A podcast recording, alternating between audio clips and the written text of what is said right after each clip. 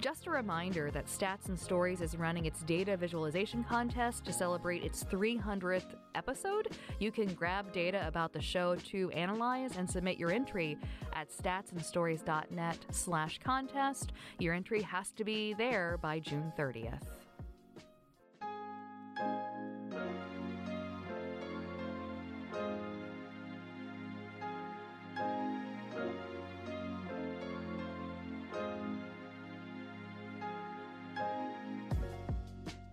As we prepare to mark Earth Day 2023, many of us are also coming to terms with the latest climate report from the IPCC, which said the world is on the brink of catastrophic warming.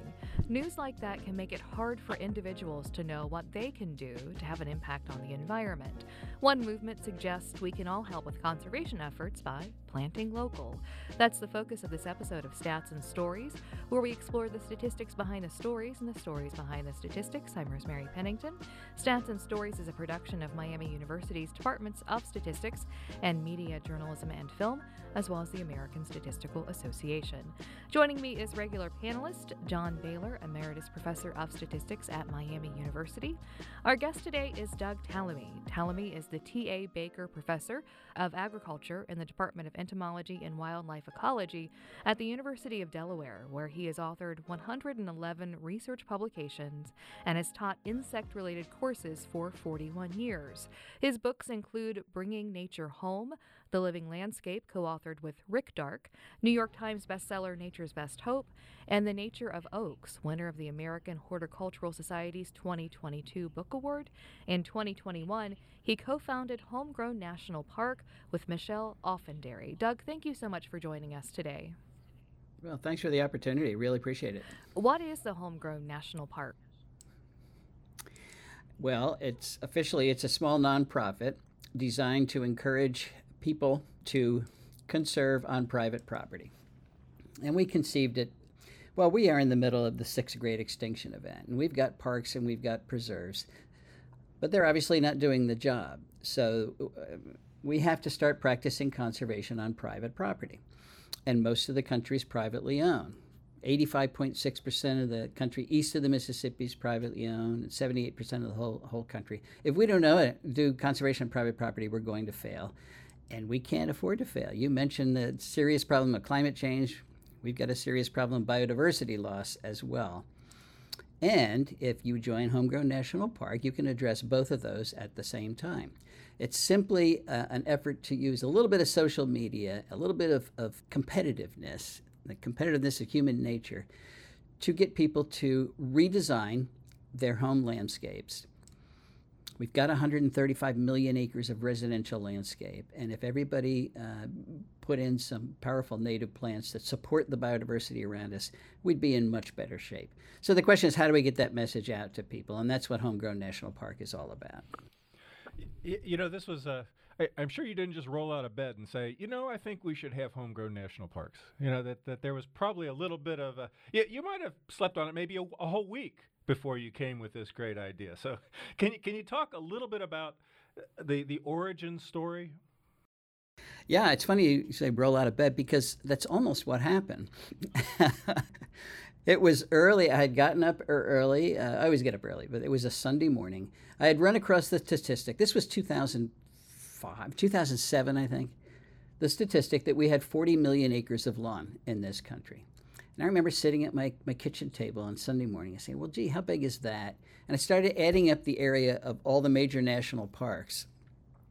And you can add them all up, and it's still less than 20 million acres.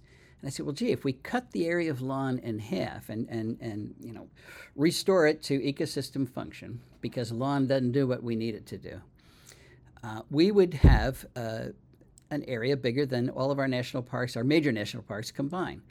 So I said, gee, we'll do this at home. We can call it Homegrown National Park. that, that's how the idea came about.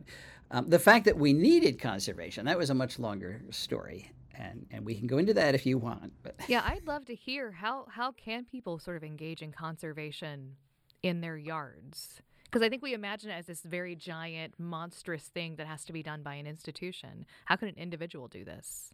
Yeah, and uh, you know, can I just well, just to add on that real quick? The the you know what she's asking, I, I found myself thinking, how does how do individuals tie into your idea of ecosystem function? Right.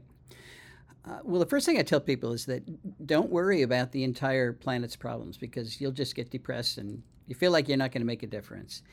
Uh, focus on the piece of, of the earth that you can make a difference on. And if you own property, it's obvious. That's that's where you would start. Um, so there there are a number of things you can do. You can you can reduce the area of lawn because lawn. There are four things every landscape has to do if we're going to reach a sustainable relationship with, with the ecosystems that, that sustain us. One is uh, protect the watershed. Another is sustain uh, complex communities of pollinators. The third is sustain a food web. In other words, choose plants that are going to pass on their energy instead of just hold it. And the fourth is, is sequester carbon. Lawn does none of those things. So reducing the area of lawn is, is a great step step forward.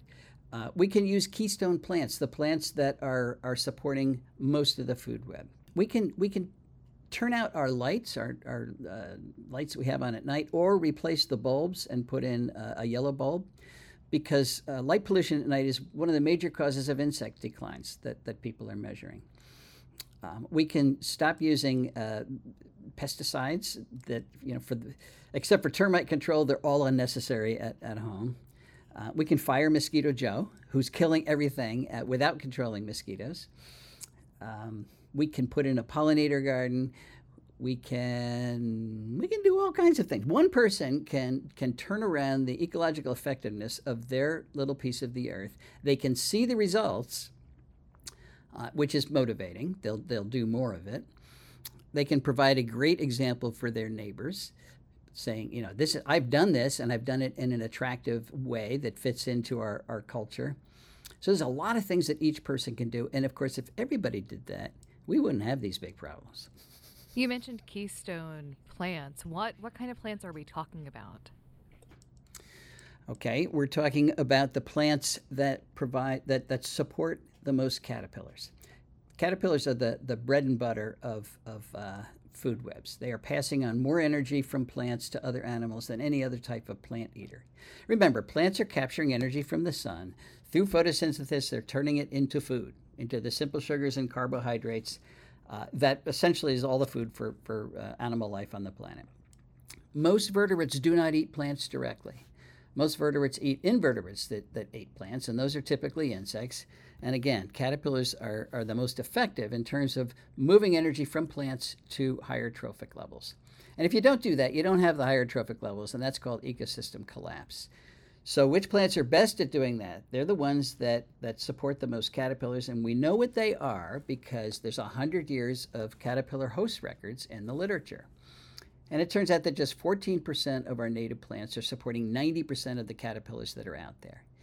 So we call those 14% the keystone plants, the ones that are doing the best in terms of passing on that energy. And in most 84% of the counties in which they occur, oaks are number one keystone plant. So I could I could put my finger on the map almost anywhere and say you should plant an oak and, and be correct. You know, it's an it's an interesting question to, to me when, when you're talking about the this reclaiming part of a, a, a yard of a lawn, and and it, it seems like it always it touches on this this need to change a a, a perception of aesthetics of of space and of outdoor space. I mean, uh, you know, one thing that comes clear in, in your book, the, this uh, the Nature's Best Hope, is is that you know we have these invasive species that have been embraced, these ornamentals, these these alien plants that are alien to to our com- our community, to our ecosystem, that we've celebrated as as this aesthetic ideal. And, yeah. you know, how, changing the idea of saying, you know, isn't it cool to see that that you know my my dead flowers are still being eaten by birds in the winter? That's a that's a different mindset than saying clear it all out now before before it comes, before winter comes. We've had this idea forever that plants are decorations. They've got the horticultural industry, which is not uh, populated with ecologists. They're about decorating the landscape. And I understand that because plants are beautiful and they do make beautiful landscapes. Uh, but we have not been choosing our plants based on ecosystem function. My message is we can do both. Uh, we can have ecosystem function and beautiful landscapes at the same time. So, for 100 years, we've imported uh, plants from other continents labeled pest free. Meaning nothing can eat them, meaning none of that energy is passed on, so we've created dead landscapes. In the meantime, um, many of those plants uh, have escaped cultivation, become serious invasives, pushing out the native plant communities that do pass on their energy, that do support the food web, and replacing them with plants that, that don't. Uh, so, you know, it's, it's, a, it's a very serious problem. Uh, but it's another, that's one thing I forgot that homeowners can do. They can remove the invasive plants that are already on their property. And most people do have invasives without even thinking about it. We talk about this idea of plants as of being ornamental, and, and, you know I know my mother loves petunias and zinnias, but you talk a lot about the importance of planting indigenous plants to feed pollinators, right? Bees love petunias and zinnias too, but they may not do the same work as something that is native to the land. Can you talk a bit about that? Well, first of all, people think that all the only important insects are pollinators.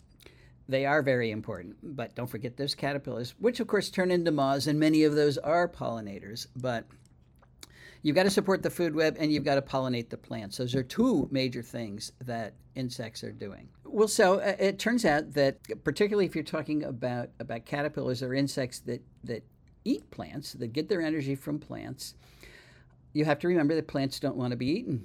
So they protect their tissues with nasty tasting compounds. Secondary metabolic compounds that make the, the tissues either bitter or, or toxic. Well, our plants do eat, our insects do eat plants, and they do that by developing adaptations that circumvent those those uh, defenses. They get around them. But that happens through a long period of, of uh, coevolutionary interactions. The, the insect is associated with, with the plant lineage for eons, and they develop the adaptations that allow them to get around those, those compounds so that they can effectively eat it. But when those adaptations are in place, now they're locked into eating that particular plant lineage. I always use the monarch butterfly as a great example. Um, it is just an example because 90% of the insects out there are host plant specialists, just like the monarch.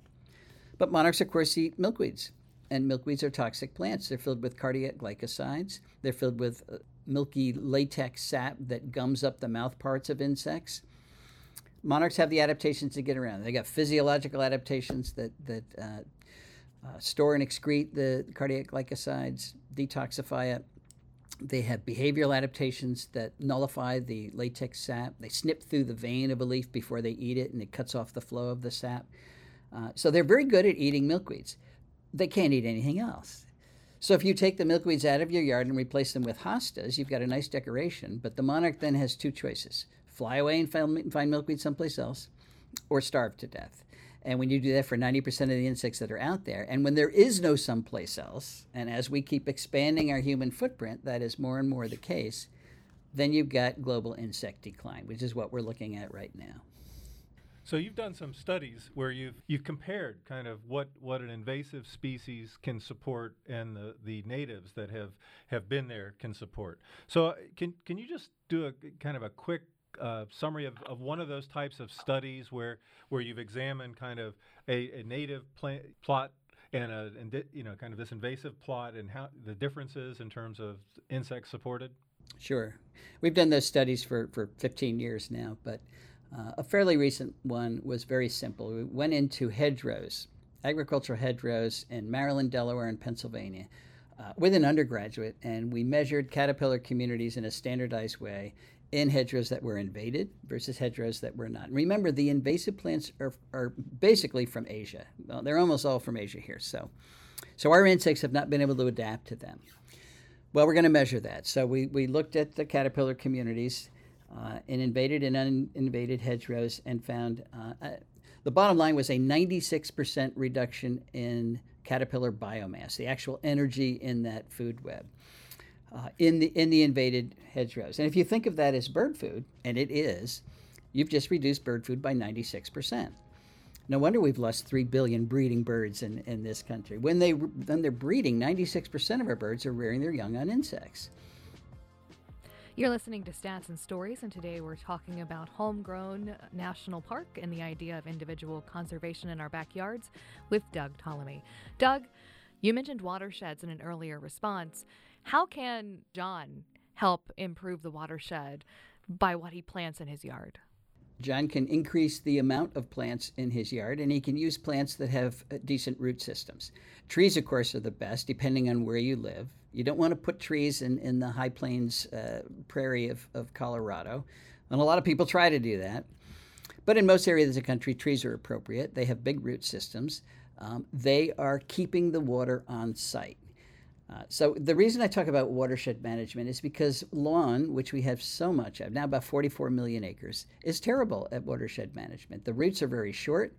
Uh, that gets sunbaked in the summertime. You get that downpour, and you know most of the water runs off, taking with it the herbicides and insecticides that you've put on your lawn with uh, your fertilizer. And it takes the fertilizer too right into the watershed.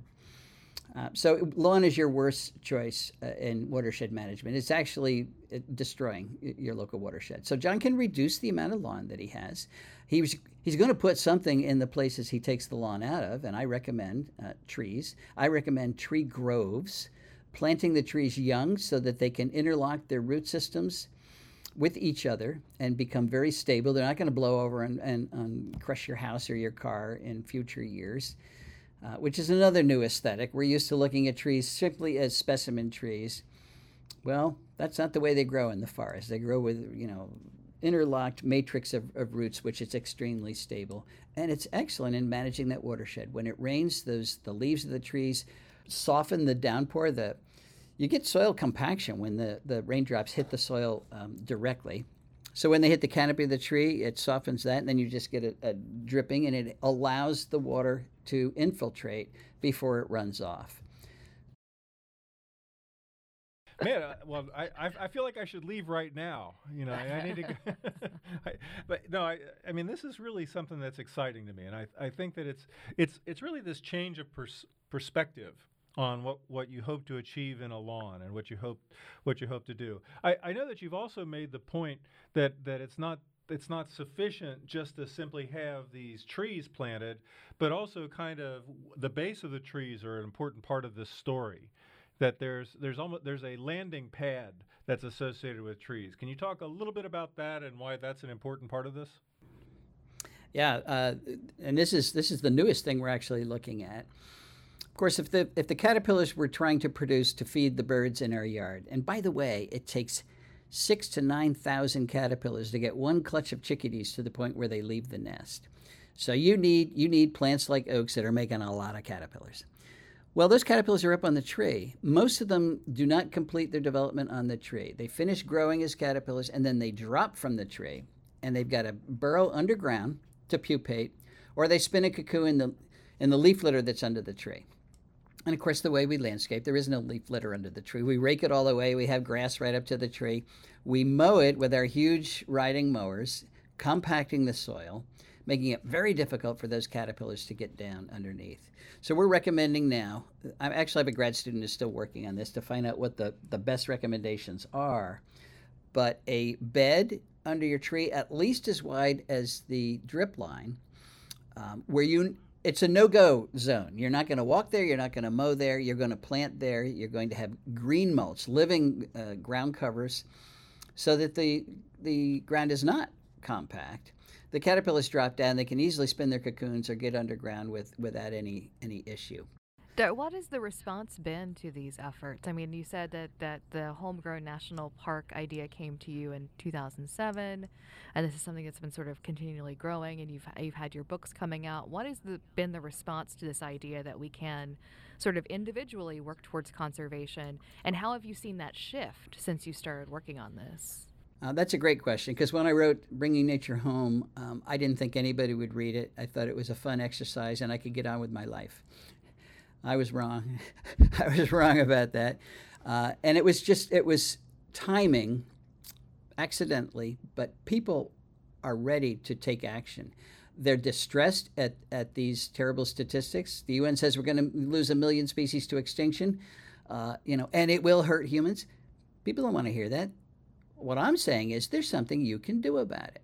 So the response has been um, it's been much faster than I thought it would I've never had it. I was going to say, I've never had anybody come to my talk and then come up to me afterwards and say, You're totally wrong. Of course, they wouldn't do that. But um, what, what they say is, what they say is, how come I wasn't taught this when I was a kid? How come we're just hearing about this now? All right, we're a little late, but um, my message is there's plenty you as an individual can do. It doesn't have to cost a lot of money. You can take your time at doing it, but you can get, get started and you can make a difference and you can see that difference. That is really empowering.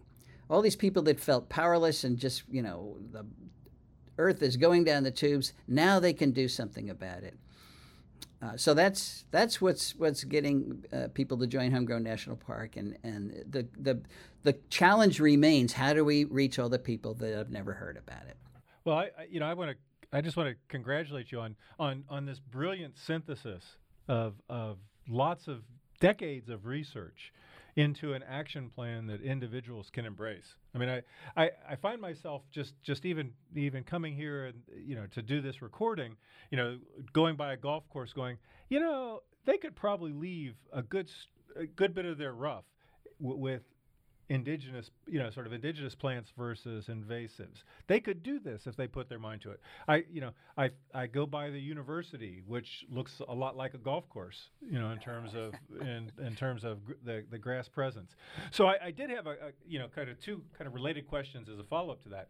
Is uh, have you seen changes on the University of Delaware? As, uh, have you had have you been able to kind of influence lo- the local practice of some of these really gigantic green spaces? I, I I am I accept this that I have responsibility. Rosemary does as well. So we you know we're with you on that. But but what is it that we can do if we have connections to larger entities that have giant green space? Right. Yes, I have seen changes at, at, at Delaware. Delaware was, ne- was never terrible. It had a, a pretty good percentage of, of natives of course, you know, a campus is designed to handle uh, 15,000 students walking around. Uh, and and there are places where green spaces are appropriate for sure. We've got a big mall, and we're not not proposing that we get rid of that. But there are a lot of places where we could switch out plants, particularly invasive plants. We did have a big get rid of the uh, burning bush all over all over the campus. That was several years ago. Um, I've talked to the landscapers. I've learned a lot about the constraints they have. They had a great native planting uh, that, and I think it was accidental, but all the plants were native, and it was it was beautiful. Walking up a, a stairway, you could see it on either side, and, and the next year I went by, it was all gone. And I said, "What? What? What happened?" And they said, "Well, it turned out that it was interfering with a security camera on the roof of one of the buildings, aiming at a parking lot, and they can't have anything blocking that." You know, I, I haven't been thinking about that, but those are responsibilities of a big institution like this that we have to take take into account.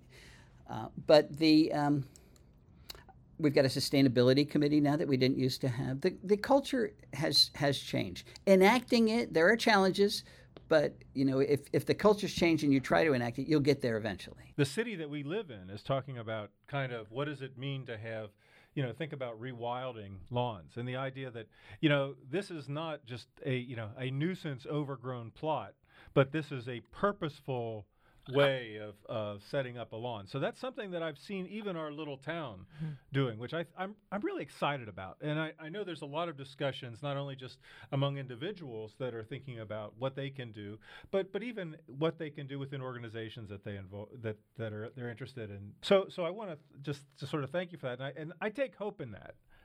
And I, I, I was just curious, you know, do you, are you seeing these glimmers of hope? do you, you know what what kind of changes have you seen was as you've looked at at this the movement you know this this kind of this this movement to, to think about the homegrown national parks? Have you seen kind of this expansion? Have you seen kind of this increase in the area of, of homes that are being dedicated to, to you know kind of native plants you know, there are there are townships that have changed their regulation. All all new plantings on public properties have to be native, and you can see that happening. You go to a new development, most of the trees that developer puts in are are native these days. Much better. You know, it used to be it was 100% Bradford pear, and, and that was that.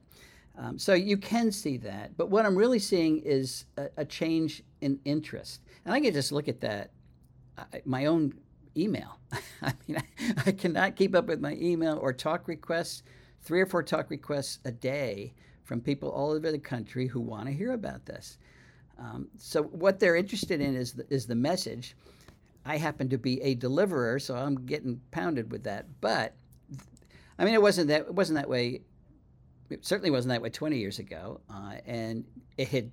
But I could see that if I had a, a, plot of all the talk requests over the last 20 years, uh, it would look like the human population growth rate. So um, that's a measure right there. The native native plant sales, the demand for native plants far exceeds the supply uh, at this point, and that's a great measure.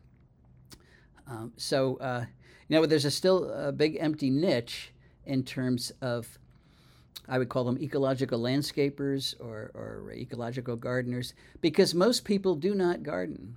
And we're not going to make them start gardening. They want to hire somebody.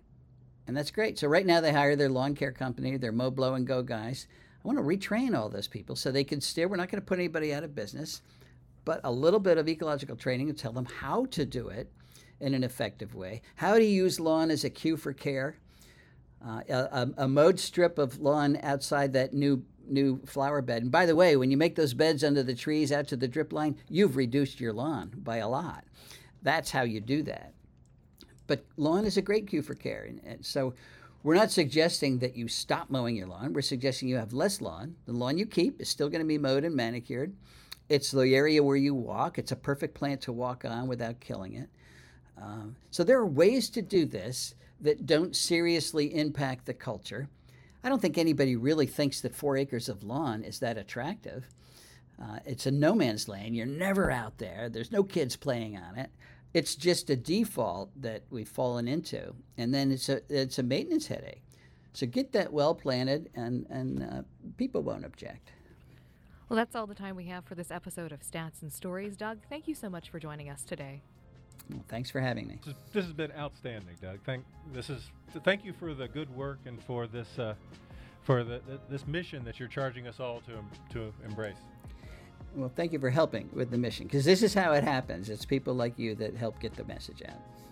Stats and Stories is a partnership between Miami University's Departments of Statistics and Media, Journalism, and Film and the American Statistical Association.